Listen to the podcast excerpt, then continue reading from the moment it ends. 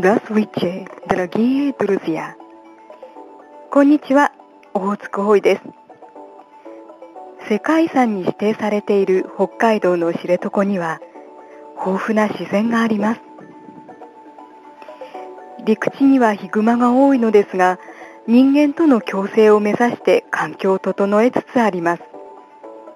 そして海は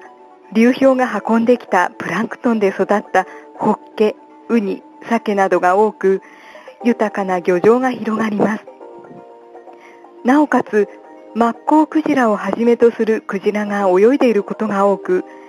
クジラウォッチングの船がしばしば出ているのです。ある日、ウォッチング船は多くの観光客を乗せてラウス港を出発し、しばらく航行しているとクジラを発見しました。しかし、近寄ってみると、それは捕鯨船に森を打ち込まれ死んでしまったのです。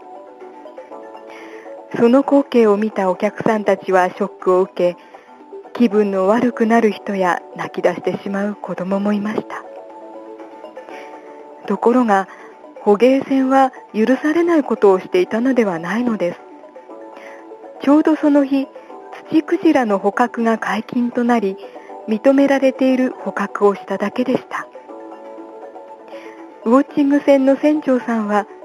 私は見せるのが仕事、彼らは取るのが仕事、でも、なんとかならないか、と言っているそうですが、捕鯨の会社側は、観光船が接近しすぎて大変危険だった。注意してくれないと困る。と言っています。世界遺産に指定された環境で多くの生き物たちを見て楽しむことは素敵なことですが、それとは別に、そこを仕事場とし、